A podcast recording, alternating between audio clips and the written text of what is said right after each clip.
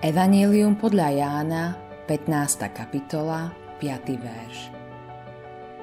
Kto zostáva vo mne a ja v ňom, ten prináša veľa ovocia. Pretože bezo mňa nič nemôžete činiť. Ten, kto je v pánovi Ježišovi, prináša veľa ovocia. Pán Ježiš to hovorí sám. Nie je to nejaké milné tvrdenie. Je to Božie slovo. Kto je v pánovi Ježišovi? Odpoveď nachádzame v ďalších súvislostiach verša. Sú to tí, ktorí stoja čistí pred Bohom na základe slova, ktoré im povedal pán Ježiš. V 7. verši je to vyjadrené takto. Ak zostávate vo mne a moje slova zostávajú vo vás. Môžeme to preložiť aj následovne. Ak zostávate vo mne tým, že moje slova zostávajú vo vás. Kresťan ktorý príjma Božie slovo, žije v ňom a necháva slovo prebývať v sebe, je v pánovi Ježišovi a prináša ovocie. Toto sú naozaj slova pre nás v tomto nepokojnom čase.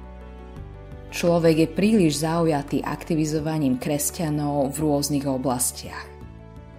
Myslí si, že aktivita kresťanov zaručene prinesie rozširovanie Božieho kráľovstva ale často je to opačne.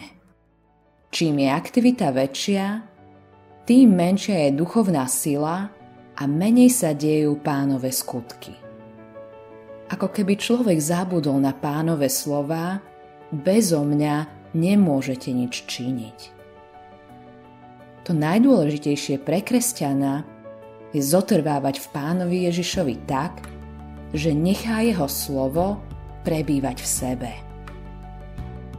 Kto žije v Evanieliu, nie je pasívny, nie je zameraný na seba, ako sú mnohí. Ježišove slova privádzajú dovnútra nášho srdca samotného Ježiša. Slovo o Ježišovi nielenže hovorí, ale Pán Ježiš sám osobne prichádza k nám vo svojom slove. Vtedy v nás začína fungovať myseľ, ktorá je ovocím ducha. To tvorí nový život, s novým životom prichádza nový životný štýl a nová aktivita.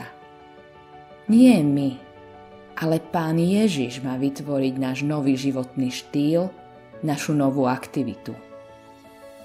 Ak má náš život prinášať ovocie pre Boha a byť požehnaním pre iných ľudí, Môže sa to stať len tak, že sám Pán Ježiš bude stretávať blížnych skrze nás. Vtedy prinášame mnoho ovocia. Autorom tohto zamyslenia je Eivin Andersen.